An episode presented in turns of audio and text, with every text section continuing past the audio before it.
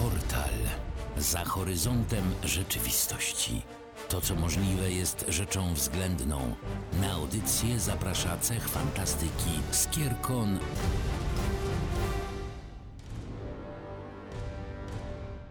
Chcecie bajki? Oto bajka Iga, Fajka i Zapałka. W dzisiejszym portalu wita Was Iga i Aurelion. Cześć!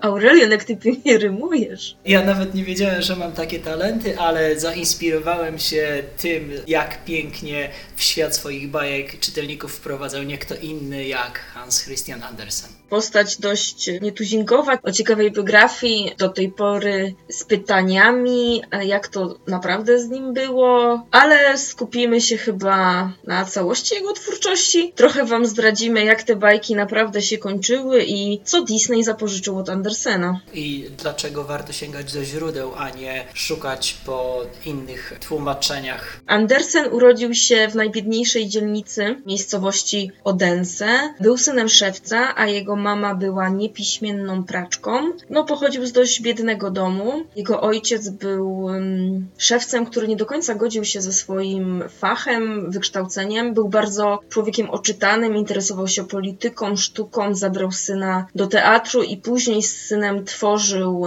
stroje teatralne, próbował zaszczepić w nim coś więcej. No i sam był takim może nie do końca spełnionym artystą, chociaż bycie szewcem to również jest jakiś artyzm, ale chciał zaszczepić w synu coś więcej, żeby syn się uczył, osiągnął dużo więcej. Niestety życie tak się potoczyło, że ojciec Andersena szybko umarł, brał udział w wojnie napoleońskiej, on ją chyba sobie tak trochę zromantyzował tą wojnę i nie do końca chyba zdawał sobie z tego sprawę, jak wojna wygląda. I po tym, jak umarł, Andersen został wysłany do fabryki. Jednak długo tam nie popracował, zresztą teraz nam się może wydawać to dość kontrowersyjne, że małe dzieci, dzieci w ogóle wysyłało się y, do pracy. Nie zapominajmy, że istnieją takie miejsca na świecie, gdzie nadal wykorzystuje się pracę nieletnich i mimo, że możemy tupać nóżkami, świat i tak nie chce nas słuchać. Andersen dość długo był niepiśmienny, ponieważ nie odebrał dobrego wykształcenia. My, czytając dzisiaj jego baśnie, nawet nie wyobrażamy sobie tego, że mógł popełniać w nich błędy stylistyczne, interpunkcyjne czy ortograficzne,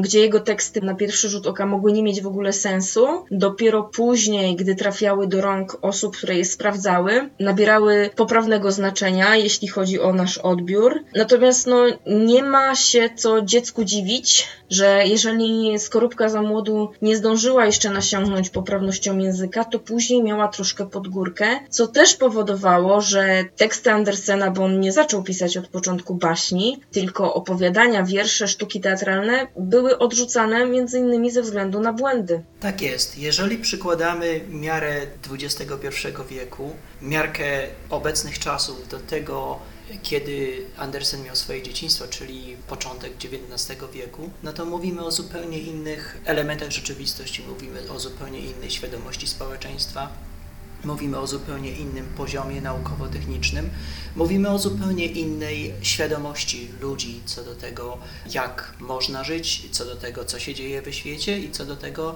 jak odpowiednio wychowywać dzieci.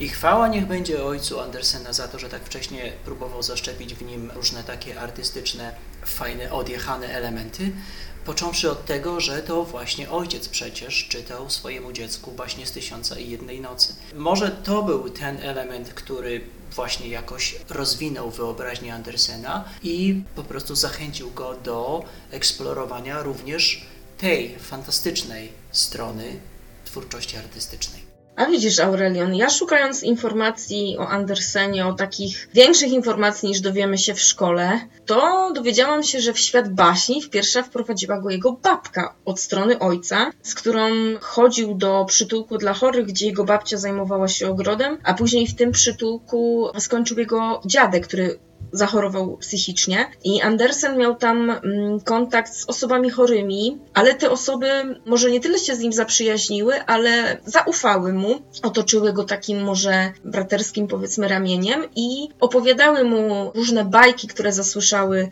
ze swojego folkloru, przekazywane z pokolenia na pokolenie. No i widzisz, ty znalazłeś informację, że to ojciec, a ja, że babcia. Przypuszczam, że jak chodzi o Andersena, to będzie coś takiego, co będzie się przewijało chyba przez całą jego biografię, że różni ludzie będą znajdowali różne elementy i będą próbowali interpretować je i argumentować swoje tezy, wykorzystując te fakty, które wygrzebali. Ja się nie upieram przy tej informacji, którą ja znalazłem, ale faktem jest, że w taki czy inny sposób wyobraźnia Andersena została skutecznie zaszczepiona tymi elementami bajkowo-fantastycznymi.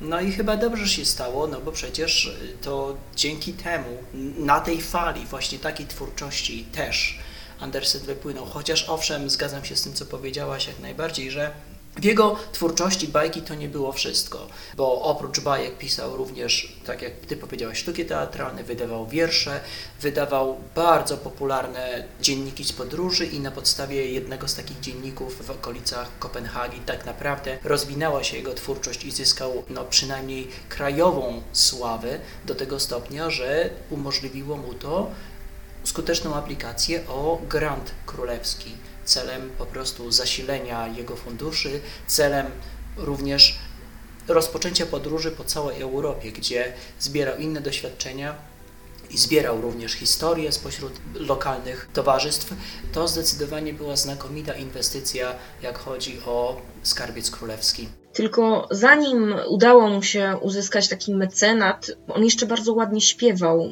miał dobry słuch. Niestety, jak przeszedł mutację, to mutacja zabrała mu jego świetny głos, ale on tak jakby dorabiał sobie tym, że śpiewał po bogatszych, majętnych domach, powiedzmy recitale. No i wieś gminna rozchodziła się tak, że jak ktoś chciał zabłysnąć w towarzystwie, to zapraszał właśnie Andersena i on dawał swoje pokazy. Chciał też tańczyć w balecie. No niestety urósł bardzo mocno, bo miał 1,90 m. Nie przystawał już, y, stracił głos, za wysoki był. Później udało mu się zdobyć to stypendium królewskie. Chwała za to Duńczykom, oni do tej pory tworzą takie mecenaty, że mają taką wrażliwość społeczną, bardziej odpowiedzialność społeczną, żeby pomóc tym mniej majętnym, ale zdolnym dzieciakom, no wybić się w świecie, tak żeby nie marnować talentu. Ten element świadomości społecznej w Danii bardzo mi się podoba. Nie będę ukrywał, że to moje lewackie serce zabiło mocniej, jak czytałem o tym właśnie fakcie. Mianowicie Andersen pod koniec swojego życia cieszył się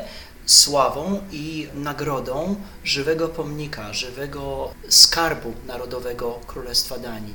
I wiązało to się z tym, że owszem, otrzymywał jakieś tam środki, jakieś tam stypendium, co pozwoliło mu po prostu uniezależnić się od wszystkiego innego i może niekoniecznie cieszyć się życiem, ale zdecydowanie nie martwić się przeżyciem. I w związku z tym wydaje mi się, że fundusze stypendialne są zdecydowanie fantastycznym rozwiązaniem wspomagania żyjących artystów, a niekoniecznie maczania się w kultach zombie. Tak, albo stawiania pomników. Jeśli chodzi o pomniki, to Andersen też ze swojego życia sprzeciwił się postawieniu mu pomnika upamiętniającego go jako pisarza dla dzieci. On się bardzo denerwował, ponieważ otwarcie mówił, że on pisze nie tylko dla dzieci, ale też dla dorosłych. I jego baśnie to są jak pudełko czekoladek, czyli dzieci sobie biorą tą warstwę pierwszą, którą chcą, natomiast dorośli, mający już jakieś doświadczenia życiowe, jakąś wiedzę, wyciągną z tych bajek dużo więcej. Niestety Andersen pisał po duńsku. Jego baśnie, teksty zostały przetłumaczone na około 100 języków. Natomiast do Polski jego baśnie, bo u nas był przede wszystkim sławny z tego, zostały przetłumaczone nie bezpośrednio z duńskiego, ale najpierw z duńskiego na angielski, później na niemiecki i później z niemieckiego na polski, albo z duńskiego na niemiecki, z niemieckiego na angielski i dopiero później na polski, co powoduje, że mamy różnice. Wystarczy przytoczyć, Andersen napisał baśń Calineczka, która w polskim tłumaczeniu funkcjonowała też jako Dziecię Elfów i ja w szkole podstawowej czytałam nie Calineczkę, a Dziecię Elfów. Było sporo tłumaczy w Polsce, którzy tłumaczyli e, baśnie Andersena na nasz język, natomiast takim, który mi się rzucił w oczy tłumaczeniem jest tłumaczenie Jarosława Iwaszkiewicza, który dbał o to, aby baśnie, które do nas dotarły, były takie dla najmłodszego czytelnika po prostu takimi bajeczkami, wygładzonymi, bez jakichkolwiek podtekstów, no bo przecież dzieci nie powinny pewnych treści czytać, a nie zapominajmy o tym, że to dorośli robią szurum burum z pewnych treści, bo dzieci, nie mając jeszcze odpowiedniej wiedzy, doświadczenia życiowego, nie są w stanie wyłuszczyć tego, co wyłuszczy dorosły. No i to spowodowało, że no Andersen stał się po prostu bajkopisarzem, głównie dla dzieci, gdzie nie jest to do końca prawdą, bo jego baśnie mają duże nacechowanie emocjonalne, psychologiczne, tłumaczą pewne zawiłości. Niektórzy mogą powiedzieć, że są też depresyjne, melancholijne i smutne, bo patrzmy na to, uwaga, Mała Syrenka nie jest Disneya, tylko jest Andersena. I oryginalnie, moi drodzy, to może być dla was wstrząs. Mała Syrenka nie kończy się tak jak w bajce Disneya. Mała Syrenka zdradzona, oszukana przez swoją miłość, czyli księcia, po prostu popełnia samobójstwo, rzucając się w fale i zmienia się w zburzoną pianę. To, o czym przed chwilą mówiłaś, Iga, czyli takie wygładzanie, takie polerowanie bajek i dopieszczanie kantów, wydaje mi się, że jest zasługą takiego małomiasteczkowego, purytańskiego umysłu i takiej, takiej właśnie moralności panitulskiej. Natomiast to była rzeczywistość początków XIX wieku, no i okazuje się połowy XX wieku w Polsce. I to owszem również przysporzyło Andersonowi olbrzymich krytyków. Do tego stopnia, że krytycy wywołali u niego depresję tym, co pisali o jego bajkach i mocno sugerowali, żeby przestał pisać bajki i skupił się na innych elementach literatury, które również tworzył, czyli właśnie poezja, sztuki teatralne i dzienniki z podróży. To spowodowało również tym, że Andersen zrobił przerwę po dwóch pierwszych tomach, na kilka lat zaprzestał wydawania bajek i wznowił to dopiero jak z Atlantyku jeden z poczytniejszych wydawców amerykańskich. Zaoferował mu 500 dolarów, które obecnie będą grube tysiące dolarów oczywiście, za oryginalny tuzin bajek. I Andersen w tym momencie zaczął robić światową karierę i dostał się również na fantastyczny rynek amerykański. Cieszę się bardzo, że nie złożył broni i dalej różne elementy takie ważkie wplatywał w swoje opowieści. No bo jak tak panoramicznie zerkniemy na twórczość Andersena, według mnie to, co się przebija w tych baśniach, to oprócz olbrzymiej empatii, oprócz y, znakomitego rozeznania psychologicznego, tego nie tylko co się dzieje w umyśle dziecka, jak dziecko odbiera rzeczywistość, ale również jak można pomóc dziecku przekazać, przemycić pewne treści uniwersalne, podobają mi się elementy, które bardzo zgrabnie wplata w swoje opowieści. Widzimy bowiem elementy transformacji albo prze, przepoczwarzenia w takim brzydkim kaczątku, czy w właśnie małej syrence, o której wspomniałaś. Tam bohaterowie przechodzą takie wiesz, fizyczne transformacje, fizyczne przemiany. A z kolei w Nowych Szatach Cesarza i w Ołowianym Żołnierzyku widzimy ludzi, którzy ulegają potężnym emocjonalnym przemianom, emocjonalnemu wzrostowi. Więc to są, wydaje mi się, rzeczy, które każdy człowiek przechodzi i lepiej, żeby ludzie przechodzili wcześniej czy później. Więc zaznajamianie się z tym, że to są po prostu nieuniknione elementy życia, wydaje mi się jak najbardziej wskazane.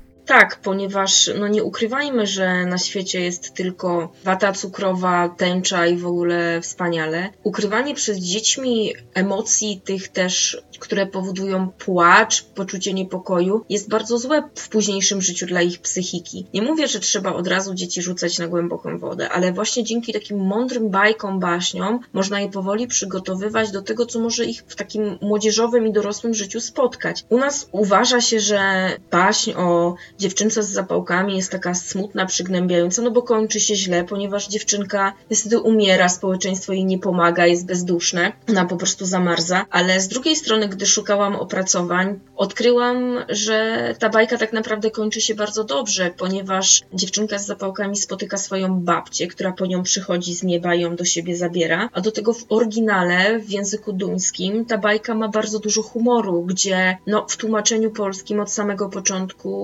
łapie nas za serce to, że jest zima, dziewczynka nie ma rękawiczek, sprzedaje tylko zapałki i po prostu zamarza. Ta krytyka życia socjalnego zdecydowanie jest kolejnym ważnym elementem, który Sanderson też wplata. No i nie umówmy się, że to są elementy autobiograficzne przecież, bo człowiek z ludu po prostu cudem jakimś, zdobywa wykształcenie i wspina się po szczebelkach kulturalnych społeczeństwa do tego stopnia, że potem jest zapraszany na salony już to w Wielkiej Brytanii, już to gdzieś indziej w Europie. Natomiast faktycznie jest on sam takim brzydkim kaczątkiem i może z tego względu, że on przeżywał te wszystkie sytuacje, począwszy na pewno od wiesz, głodu i chłodu w dzieciństwie, od niezrozumienia, od szykanów i, i, i wręcz y, bullyingu w szkole, no to może dlatego te jego opowieści są tak emocjonalnie naładowane i tak bardzo można się z nimi utożsamić. Tak, on był też bardzo dobrym obserwatorem, tak jak wspominałeś, dobrym słuchaczem i też dobrym gawędziarzem, bo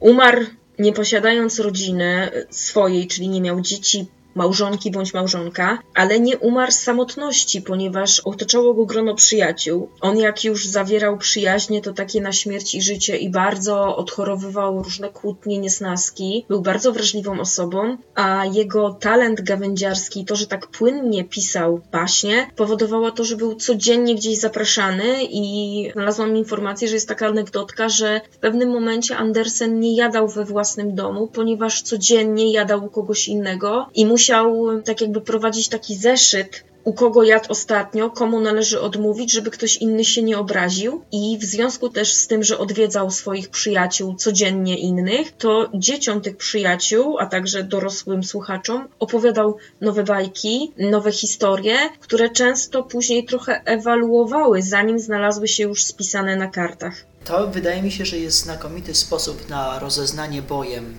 nadchodzącej bajki, nadchodzącego nowego tomiku. To jest to, co się w nauce robi, czyli opowiada się o artykułach, które się aktualnie wydaje na spotkaniach naukowych i w ten sposób dyskutuje się z publicznością. I takie rozpoznanie bojem, wydaje mi się, jest znakomitym badaniem rynku, także Andersen robił to wszystko zanim to było modne. Także chwała za to, że takie nowoczesne metody wprowadzał zdecydowanie to przyłożyło się do poprawienia jakości i fabuły końcowego produktu. W ogóle ja się dowiedziałam, mając ponad 30 lat, że Andersen tworzył też wycinanki do swoich baśni. Miał takie małe nożyczki. Podobno nosił je ze sobą cały czas, nie rozstawał się z nimi, ale to też jest nie wiadomo, czy to nie urosło po prostu do legendy, czy rzeczywiście tak było. Wycinał po prostu świetne wycinanki i ja sobie mm, kilka takich wycinanek obejrzałam. No i muszę powiedzieć, że no to po prostu był bardzo zdolny. Syn szewca i chyba coś w genach ojciec mu przekazał, bo szewc pracuje dłońmi fizycznie, musi mieć sprawne palce, żeby tworzyć buty. Syn też miał sprawne palce, bo tworzył tekst pisany, ale wycinanki też świetne tworzył. Jeżeli nie widziałeś Aurelion, ani nasi drodzy słuchacze tego nie widzieli, no to zapraszam, wygooglujcie sobie, bo naprawdę to jest dość ciekawe. Widziałem owszem jego kominiarczyka i tak, zgadzam się z tym, co powiedziałaś, że to był zdolny człowiek i ewidentnie zdolny na wielu płaszczyznach. Także cieszę się bardzo, że dzisiejsze popołudnie spędzamy razem z nim i z jego baśniami. Tak, jak przeszukać jego biografię, tak jak już wspominaliśmy na początku, i szukając głębiej i dalej, możemy odkryć, że Andersen też jego biografia była momentami trochę wygładzona, trochę specjalnie podbita do góry z jakąś kontrowersją. Wszystko chyba zależy od osoby, która w danym momencie zajmuje się jego biografią, szuka informacji, albo od danych trendów, bo ja w szkole się uczyłam podstawowej biografii Andersena, tego co napisał, no i omawianie danej baśni, które były no niestety już bardzo wygładzone, bardzo grzeczne, nie miały w sobie żadnego podszycia erotycznego, żadnego takiego niedomówienia. Co więcej, wydaje mi się, że nie tylko czasy, w których analizuje się jego biografię, ale również kto analizuje jego biografię, będzie miało znaczenie. To, co mam na myśli, to fakt, że jeżeli mówimy o na przykład Instytucie e, Hansa Christiana Andersena gdzieś głęboko w Danii, to oczywiście będą starali się przedstawić jego biografię z jak najbardziej dobrych perspektyw. Ludzie, umówmy się, z zewnątrz, badacze spoza Danii, oczywiście będą starali się dotrzeć do bardziej może uniwersalnej, bardziej obiektywnej prawdy o tym, co się zadziało w jego życiu i jakie elementy zagrały w tej czy innej opowieści, w tej czy innej bajce, w tej czy innej sztuce teatralnej.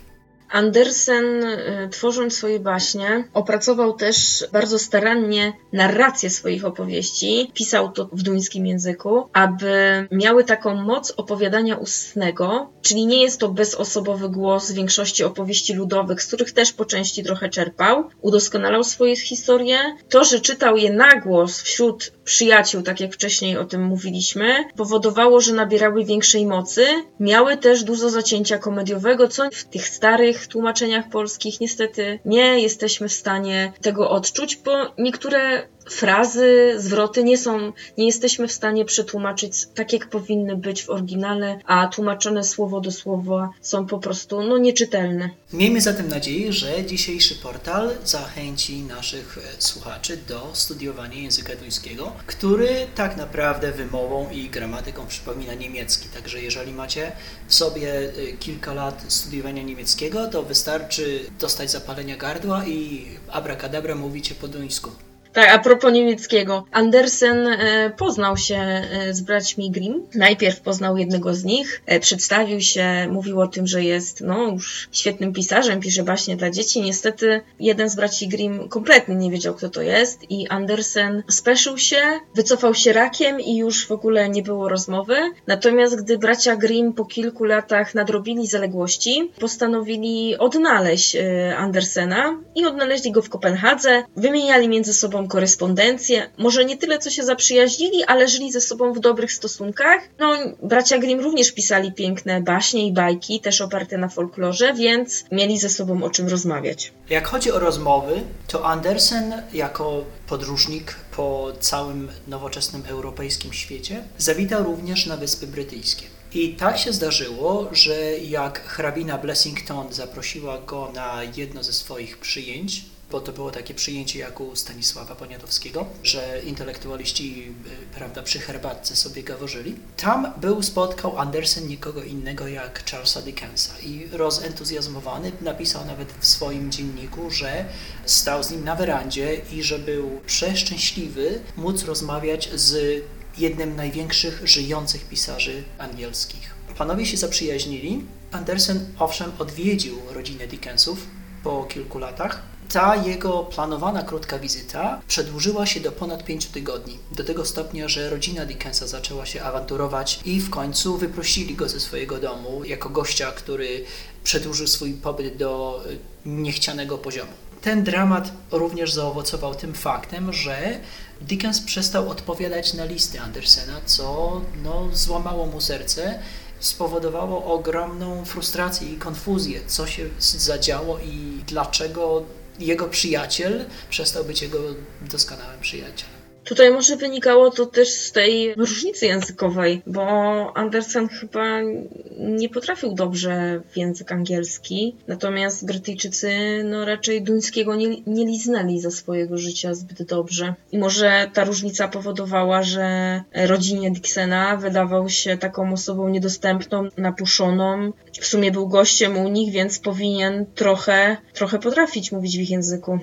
Wydaje mi się, że coś mogło być na rzeczy, natomiast jeżeli panowie wymieniali między sobą listy, to zakładam, że doszli do jakiegoś konsensusu, w tym znaczeniu, że potrafili znaleźć wspólny język. Być może to był jakiś inny pośredni język, dajmy na to niemiecki czy francuski. E, nie wnikając, na pewno potrafili ze sobą rozmawiać, więc zakładam, że znaleźli taki most łączący ich komunikacyjnie. Widzimy zatem, że wpływy europejskie i wręcz światowe Andersena na sztukę i kulturę i społeczeństwo są niemałe.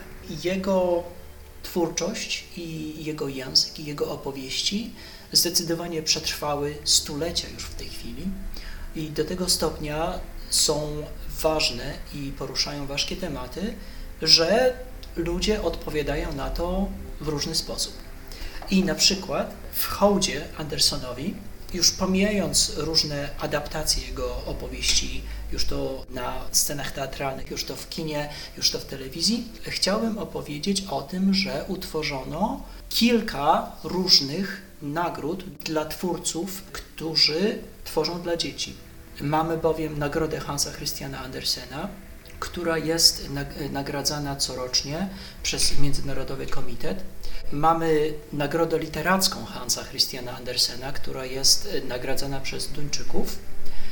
No i e, jego nowe szaty z cesarza zostały włączone do kolekcji najlepszej fikcji literackiej no, nazwanej Prometeusz. Jak chodzi o inne ważne rzeczy, które noszą imię Hansa Christiana Andersena, to owszem, 2 kwietnia jest corocznie obchodzony na całym świecie jako Międzynarodowy Dzień Książki dla Dzieci.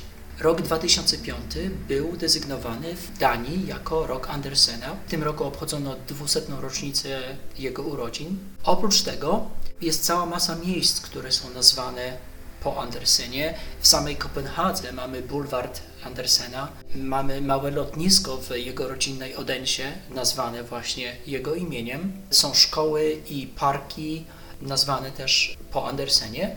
Natomiast fakt, że tworzył dla dzieci, fakt, że tworzył rozrywkę i bajki i baśnie, chyba najlepiej jest oddany w tym, że w Japonii miasto Funabashi ma park rozrywki dla dzieci, które zostało nazwane po Andersenie.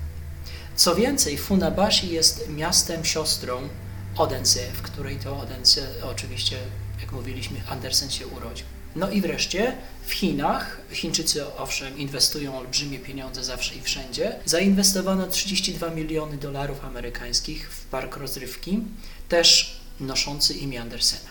W Polsce też mamy trochę akcentów Mamy szkoły, przedszkola nazwane jego imieniem, nazwy ulic, ale też właśnie w rzeczonym wcześniej roku 2005, w okazji 200. rocznicy urodzin baśniopisarza, Poczta Polska wydała dwa znaczki, na których znajdowały się wizerunki postaci z dwóch popularnych baśni Andersena, z Małej Syrenki oraz moim zdaniem najpiękniejszej baśni Królowej Śniegu. Natomiast w Danii w 2005 roku postanowiono wydać wszystkie jego baśnie tak jak je napisał, czyli bez tych poprawek wydawniczych wydawniczych, czyli takie prawdziwe sote bez ingerencji osób trzecich. Jak chodzi o znaczki, to znalazłem też informację, że w Kazachstanie w 2005 roku, czyli również w 200. rocznicę urodzin, wydano znaczek okazjonalny, a w Danii w setną rocznicę jego debiutu literackiego w 1935 roku wydano też okazjonalny znaczek z podobizną Andersena.